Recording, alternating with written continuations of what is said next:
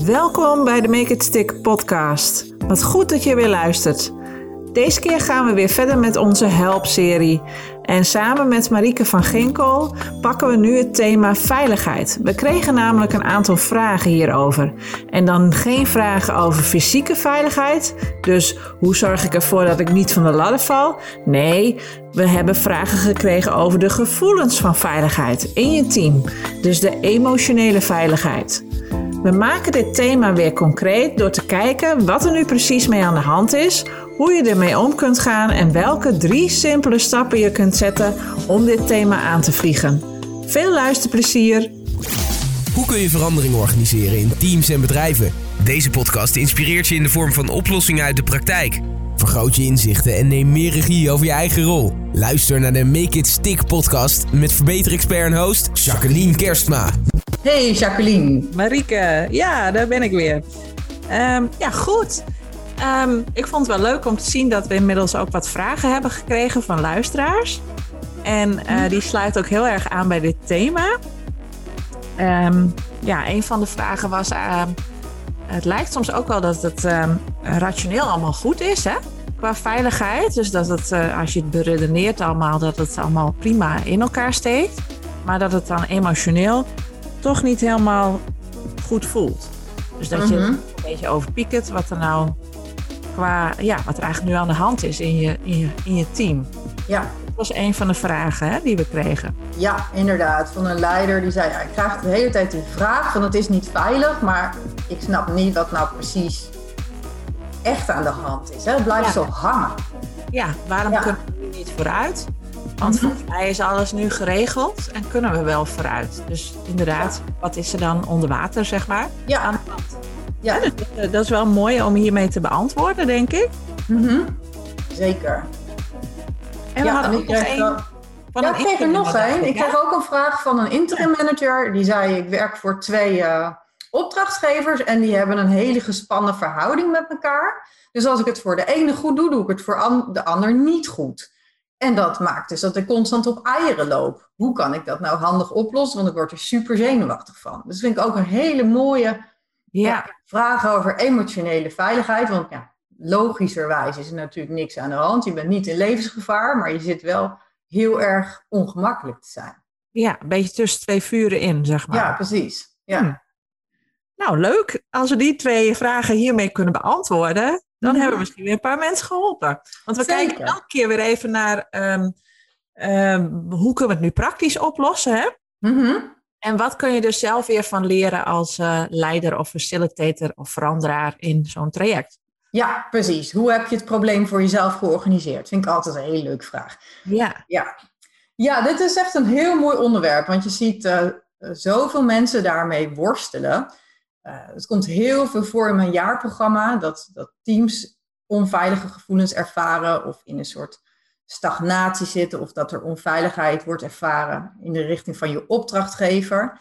En heel vaak zie je dat dat echt wel een hoge prijs met zich meebrengt. Dat dat heel veel tot gepieker leidt en uh, dat mensen in een soort gevoel- en verstandsconflict raken. Dat ze zeggen, ja, ik snap toch ook wel dat, ik dat er niks aan de hand is eigenlijk concreet. En toch lig ik er wakker van. Het is een heel, um, ja, eigenlijk een heel zwaarwegend onderwerp, veiligheid. Is het ook niet een onderwerp wat mensen toch wel een beetje lastig vinden, een beetje uit de weg gaan? Kijk, het fysieke stuk, dat is goed tastbaar te maken. Mhm. Maar het emotionele stuk, dat is ja ook wel lastig, denk ik, om te duiden. Hè? Wat is het dan precies? Ja, ja. En daarom gaan we het ook wat uit de weg, denk ik. Want ja, het zal wel overgaan of zo. Hè? Of we moeten maar even dit eerst maar even aan de kant en dan is het misschien wel beter straks. Klopt, ik zie daar ook echt wel een taboe. En ik snap dat ook heel goed, want als je kampt met gevoelens van onveiligheid, dan voelt dat vaak heel kwetsbaar. En moet je jezelf uit gaan spreken, je moet dingen gaan doen. Nou, dat vindt iedereen heel erg lastig. Dus het, het voelt vaak als een gênant dingetje wat ter sprake wordt uh, gebracht, maar wat wel zo ontzettend kan uh, groeien in iemands hoofd, dat je er echt slaapproblemen van krijgt en dat het je functioneren echt enorm in de weg zit. Dus daarom is het wel heel belangrijk, vind ik, om er echt ja, heel serieus naar te kijken van wat hebben we hier nou precies uh, aan de fiets? Wat, wat is dit nou precies? Ja, wat zijn eigenlijk de signalen van emotionele onveiligheid? Wat, wat voel je dan? Ja, dat is een heel mooie vraag. Nou, als ik dat zo door mijn oogharen heen kijk naar al die casussen waar dit speelde, zie je dat mensen ehm, zichzelf eigenlijk maar half uitspreken in teams. En dat ze eigenlijk het gevoel hebben dat ook hun kennis en kunde en vaardigheden en alles wat ze kunnen inbrengen, dat ze dat eigenlijk niet uh, doen uit angst dat dat niet passend is en uiteindelijk uit angst dat het uh, verkeerd gaat en dat zij hun plek in de groep uh, onder spanning brengen of zelfs zullen verliezen. En je ziet als je gewoon kijkt naar de groep en je zit er zeg maar als een marsmannetje bij en je kijkt naar het proces, uh, zonder dat je weet waar het over gaat, dan zie je eigenlijk dat het spel de hele tijd stagneert. Ja. je ziet dat bepaalde thema's maar niet verder komen, dat er heel veel herhaling is. Uh, omdat je, mensen zich niet veilig voelen, nemen ze ook zo min mogelijk verantwoordelijkheid, want dan kun je ook niet worden afgerekend. Dus je ziet in die teams dat de leider het ook heel zwaar heeft. Want die blijft maar alles uh, moeten doen eigenlijk. Die blijft die verantwoordelijkheid in zijn eentje bij zich houden. Dus zo kan je dat zien. En je ziet ook soms uh, dat het veilig lijkt, dat er heel hard wordt gelachen. Dat is ook een heel interessant iets als teamcoach. Hoe meer lawaai en hoe meer van die keiharde lachsalvo's, hoe onveiliger het vaak is. Want dan is er dus heel veel spanning in de groep, die kan er niet uit op een gezonde manier. Dus dan komt dat in ander gedrag eruit. Ja. En dat is dan vaak een soort flauwe humor of uh, je ziet de zenuwen, maar je denkt, hè, ja, opgelaten sfeer. Ja, het doet me ook wel denken aan wat we eerder hebben gesproken in gedrag wat je ziet in de vormende fase. Ja. Dat klopt, hè? Dat is ja. eigenlijk wel het grootste thema ook in die, uh, in die fase. Ja, dat die groepsdynamica die we in de vorige podcast hebben besproken, daar is veiligheid echt een rode draad erin. Ja. En dat, daar, daar kom je ook weer heel mooi uit met die kudde-dynamiek.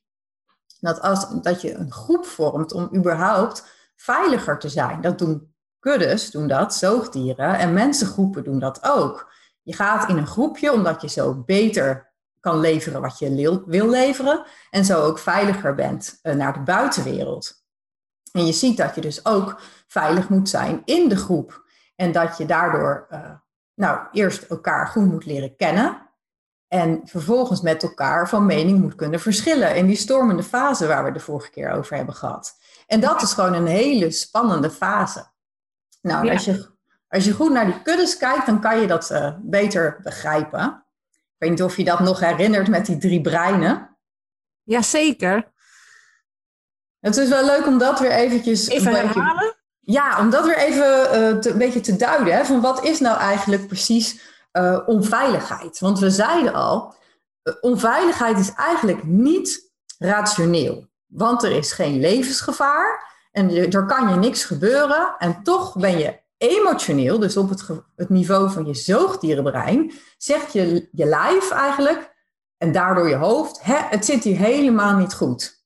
Nee, dus het, het, reptiele brein, zeg maar, is niet aan de orde, hè? Ja, die komt ook nog. Oh, Op het moment nog. dat je heel lang, dus je hebt die drie breinen, het rationele brein, waar echt ja. je, je, je, je, logische denkvermogen zit, je emotionele brein, je zoogdierenbrein en je reptiele brein. Daar raak je in als je, uh, nou, als je echt vecht of vlucht. Nou zie je dat het gevoel van veiligheid vooral op het zoogdierenbrein zit. Ja. In je kudde als zoogdier heb jij er belang bij dat je veilig in je groep zit. En dat is zo als het transparant voor je is in de groep. Dat je bijvoorbeeld heel goed weet wat je taak is, wat je moet doen. Dat je een beetje kunt voorspellen wat er zal gebeuren. Uh, en dat je weet dat je niet van de een op andere dag uit die groep wordt geknikkerd. Nou, als dat er niet is, als dat gevoel van transparantie en veiligheid en duidelijkheid er niet is, dan, dan heeft je, je lichaam en je systeem heeft het daar heel zwaar mee. Want als zoogdier denk je gewoon, hé shit, ik moet bij, de, bij die kudde horen, want anders ben ik alleen. En dat is op dat, voor dat brein een heel zwaar en naar gevoel om uitgesloten te worden. En als je daar lang blijft, dan gaat ook je reptiele brein zich ermee bemoeien. Dan raak je echt in, in een vecht- en vluchtstand. Oké, okay, dan ben je niet meer logisch. Uh...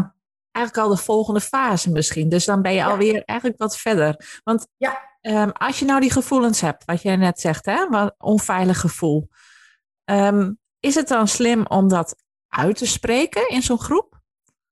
Nou, ja, dat is een hele goede vraag. Want heel vaak denk je dat, hè? Van ik Ja. moet dat uitspreken. En dat is tegelijkertijd wat je niet durft. Dus je raakt in een hele rare. Pagaat. Ja, je raakt in een. En wat er ook gebeurt, is als je al dat reptiele brein ook al zich ermee is gaan bemoeien, dan, dan is op de een of andere manier kun je niet zo heel goed logisch meer nadenken.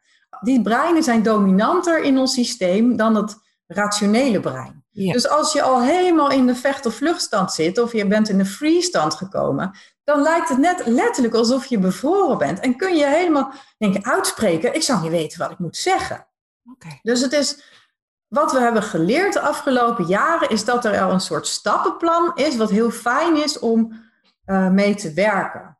Maar het allereerste wat vooraf gaat aan dat stappenplan, is dat je mag realiseren dat je je gevoelens echt super serieus mag nemen.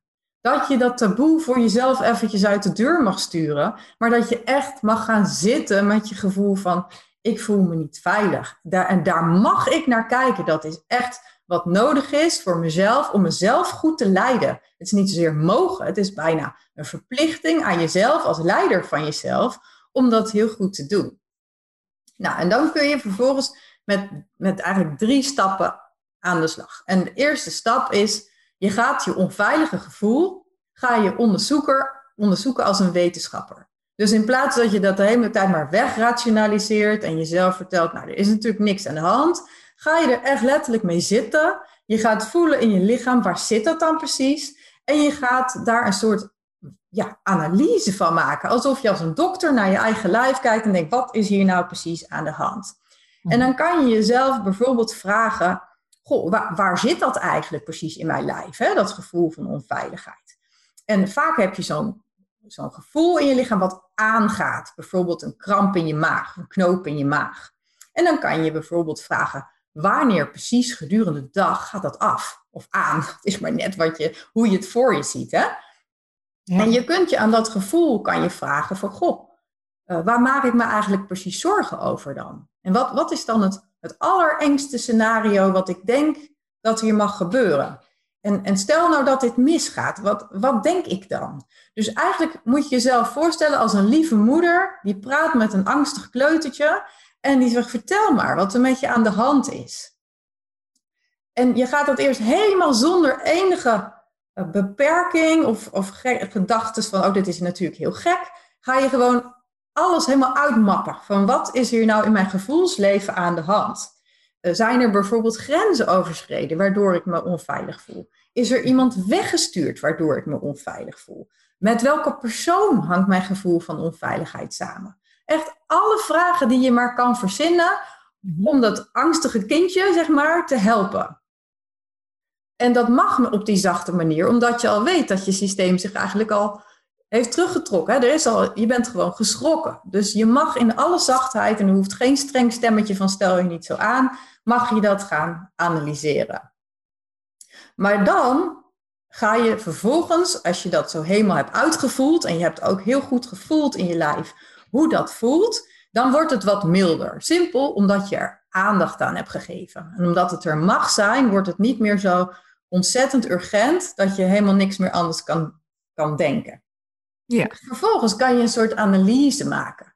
En ga je het eigenlijk terugbrengen van wat is er in het hier en nu dan aan de hand waar dit gevoel door wordt getriggerd.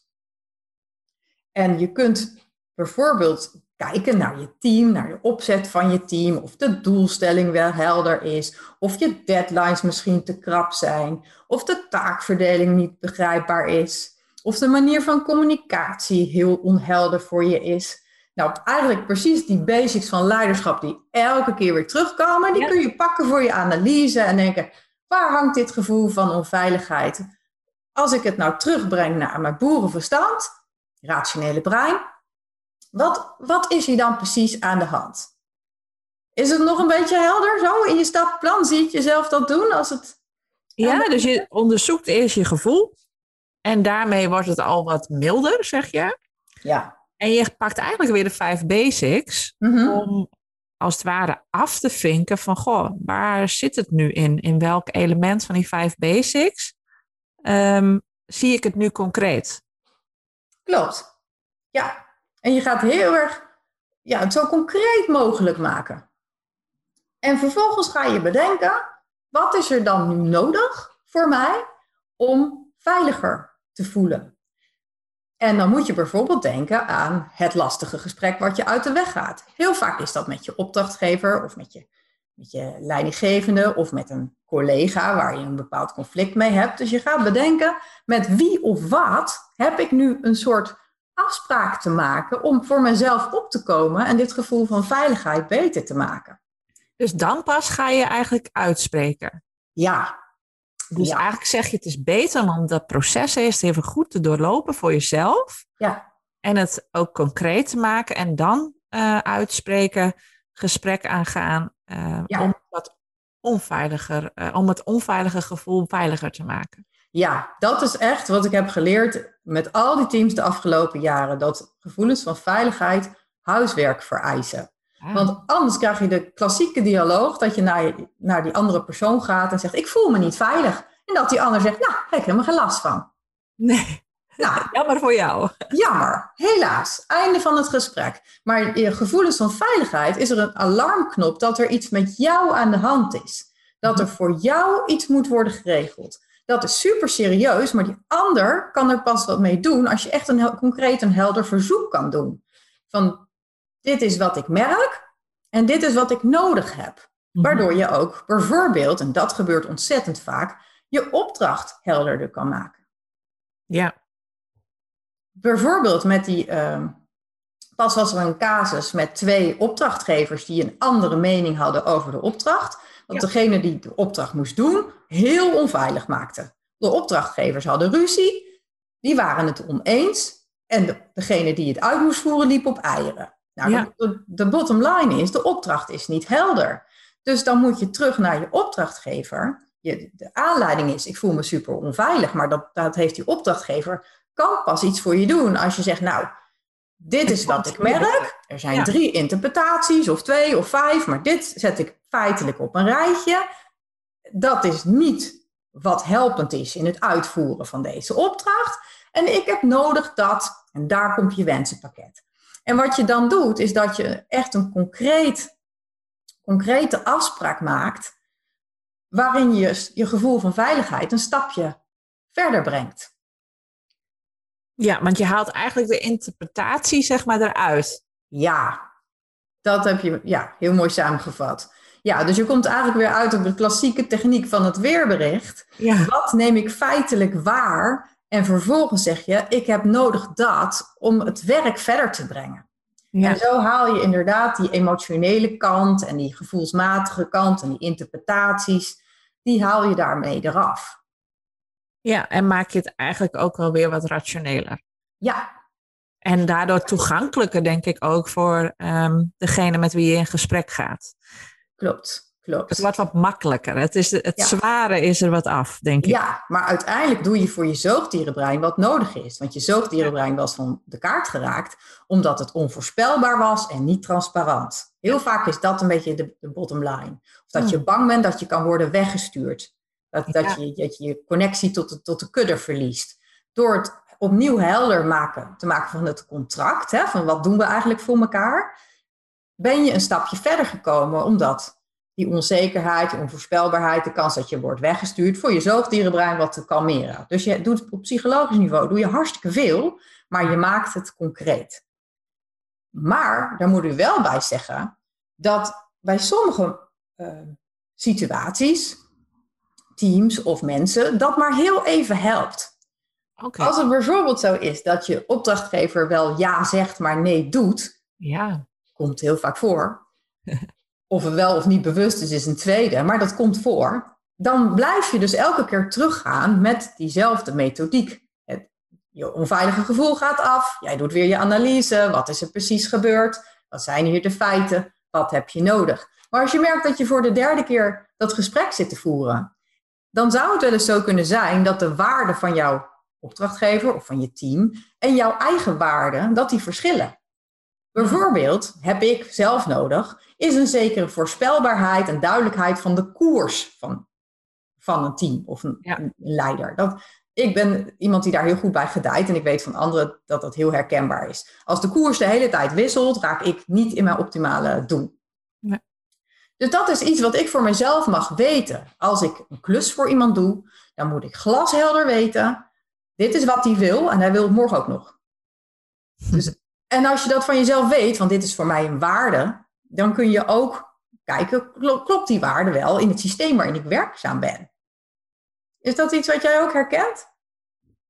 Ja, ik denk ehm, op meerdere vlakken wel. Ehm, eh, inderdaad, in een groep.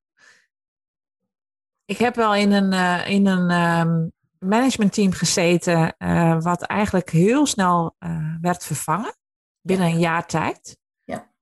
Ja. Ja, dat was best wel pittig voor uh, mensen. het leek wel of een aantal mensen ook zelf de keuze maakten om weg te gaan uit het, uit het team. Ja. Uh, maar dat wist je eigenlijk niet zeker. Hè? Of dat nu een eigen keuze was, of dat het uh, een soort van nou ja, een, een dringend verzoek uiteindelijk werd. Um, dus voor de mensen die in, de, in, in het team bleven zitten, was het best wel spannend. Of mm -hmm. ja, um, lastig om weer um, uh, jezelf eigenlijk helemaal te geven hè, in zo'n ja. uh, in zo'n team. Dus je houdt zekere reserve, merkte ik bij mezelf tenminste. Dat je toch wel een beetje, ja, een beetje terughoudend uh, bent. Mm -hmm. Omdat, ja, omdat zo'n hele kudde als het ware uit elkaar wordt gehaald. Ja, ja. En ik denk dat er best wel veel gebeurt in organisaties, um, waardoor je ook steeds weer in die vormende fase natuurlijk terechtkomt en steeds weer opnieuw die veiligheid ja. moet zien te vinden.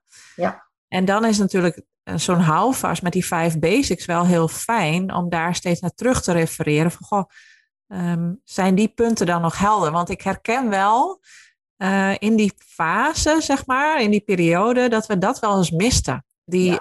uh, inderdaad, zo'n visie, jij zei het net, hè, dat, waar gaan we nou met elkaar naartoe? En wie heeft nu welke rol en verantwoordelijkheid uh, in het verhaal? En hoe snel moet dat klaar? Wanneer moet dat af zijn? En wat ja. zien we dan? Ja. En hoe gaan we dit communiceren in de organisatie?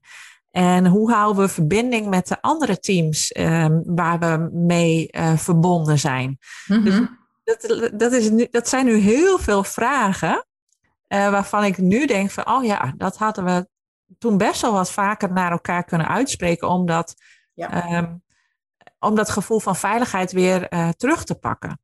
Want Ja. dan kan je denk ik ook heel goed misschien wel uitleggen uh, van goh ja, nou ja, die persoon die past even niet meer in dit plaatje van de visie die we nu ingaan. Of die voelde zich daar niet meer goed bij. Of Ja. die had eigenlijk, kwam beter tot zijn recht in een andere, ander team of andere organisatie.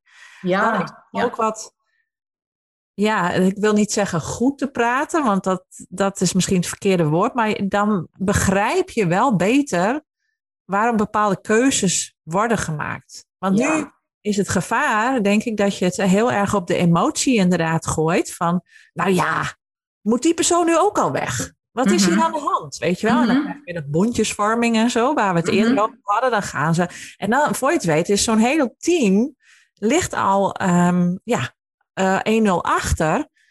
Omdat je dat niet goed managt, zeg maar, als leider. Ja. ja, dit is een heel mooi voorbeeld. Er zit echt heel erg veel in. Want het feit dat je beschrijft van, goh, we hadden eigenlijk die basics helemaal niet goed voor, elkaar. Ja, die basics heten niet voor niks de basics. Hè? Ieder team heeft die gewoon eigenlijk, ja, die zouden die voorhanden moeten hebben.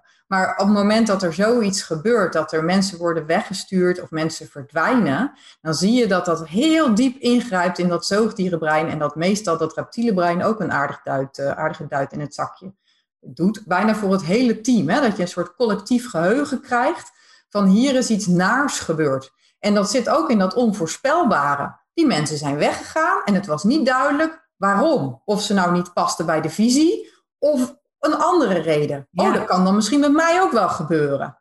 Dus Nou, je ziet, Ik, ik, denk, ik denk dat degene die daar ehm, ehm, uiteindelijk de beslissingen over namen, het in hun hoofd wel scherp hadden. die Mhm. vijf basics. Mhm. Maar dat werd niet zo eh, besproken. Nou, nee, het maakt niet uit of de beslissers het in hun hoofd helder hebben. Dat hele team zou het moeten begrijpen. Ja, precies. En, Ja. dus dat, en de- volgens mij is dat gauw de stap die overgeslagen wordt.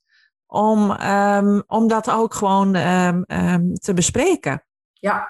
ja, of dat er wordt gedacht, het is wel helder. Precies, ja. Ja, maar dat is dan niet zo. En je ziet zeker bij de basic positie, hè, wie, wie heeft welke positie en wie bepaalt dat, dat als daar onduidelijke en onvoorspelbare dingen gebeuren, dat dat heel diep ingrijpt in, de, in het team. Ja, Ja, dat is echt een, eh, iets wat je heel erg op moet letten als leider. Dat, dat je daar transparantheid over biedt, voor zoveel als je dat eh, kunt doen. En dan zie Ja. je ook eh, vaak mooi hoe veiligheid, of emotionele veiligheid, een soort matroeska-poppetje is. Dat, jij, dat leiders zeggen dan vaak, ja, maar ik kan geen helderheid bieden, want ik zit in die onheldere situatie met mijn clubje boven. ja dus ik doe wat ik kan, maar eh, ja, ik ben nou natuurlijk ook een slachtoffer van de omstandigheden. Ik ben ook maar een pion. Ja, Ja, precies. Maar ondertussen rolt dat gevoel van onveiligheid, van heb ik morgen nog wel een baan en wat gaat er gebeuren, dat rolt zo naar beneden. En je ziet ook vaak dat die leider op zijn of haar beurt ook weer die terughoudendheid heeft van ja, nee, naar, naar, mijn, naar de laag daarboven ga ik me niet helemaal uitspreken wat ik nodig heb, want dit is nou eenmaal het spel en eh, straks is het voor mij tien anderen. En zo zitten we met z'n allen ja. Terwijl de, de organisatie als geheel heel veel behoefte heeft om dingen zo helder mogelijk te maken. Omdat simpelweg als mensen in, in die free stand belanden, er komt gewoon niks goeds meer uit onze handen. Dus ook al weet je het niet, dan is het beter om te zeggen, nou deze onveiligheid is in de buitenwereld aan de hand, maar wij als organisatie kiezen tot de dag van morgen linksaf te gaan. Dat je laat zien, dit is er aan de hand en dit is de keuze. Ja. In plaats van dat die vaagheid van beneden naar, eh, van boven naar beneden rolt. ja En- en daarmee pak je zelf weer de regie, ook als team natuurlijk. Ja. ja. En ook als leider. Op het moment dat er vei- onveiligheid in je team is, heb je zelf ook gewoon werk te doen. Je hebt de veiligheid te geven. En je hebt ook het- je af te vragen van hoe komt het dat mijn team dat niet ervaren heeft van mij? Waar ben ik een onveilige leider? Ja.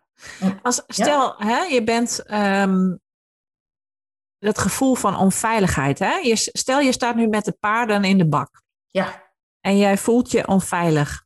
Mhm. Hoe reageert dat paard op jou? Ja, dat is echt heel geinig. Dat is een leuke vraag. Want wat opvalt, is dat als je dat erkent voor jezelf en je zegt bijvoorbeeld tegen mij als paardencoach: Oh, ik voel me super onveilig. Dan kan ik aan je vragen: Goh, wat heb je nodig om je veiliger te voelen? En dan zeg jij iets van: Nou, één meter of zo. Dat dat paard van mij af is. Ja. En dat paard houdt zich er dan al aan. Want wat de grap is, is dat jij hebt erkend voor jezelf: Ik ben onveilig. Ik heb nodig dat. En op het moment dat je tegen mij zegt, terwijl je je wel onveilig voelt, nee hoor, haha, niks aan de hand. Dus je komt er niet vooruit, loopt het paard dwars over je heen. Ja, Dat is zo grappig, want je ziet ook dat het precies het werk, ook wat we te doen hebben. Ons leiderschap begint bij ons, onszelf. Bij wat is er te voelen in mij? Wat zegt dat?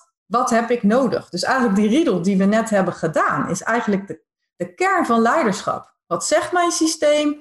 Wat heb ik dan nodig? Nou, dan kom je bij zo'n paard uit tot één meter afstand. Maar in, dat is natuurlijk symbolisch voor alles wat je nodig kan hebben eh, in je leven.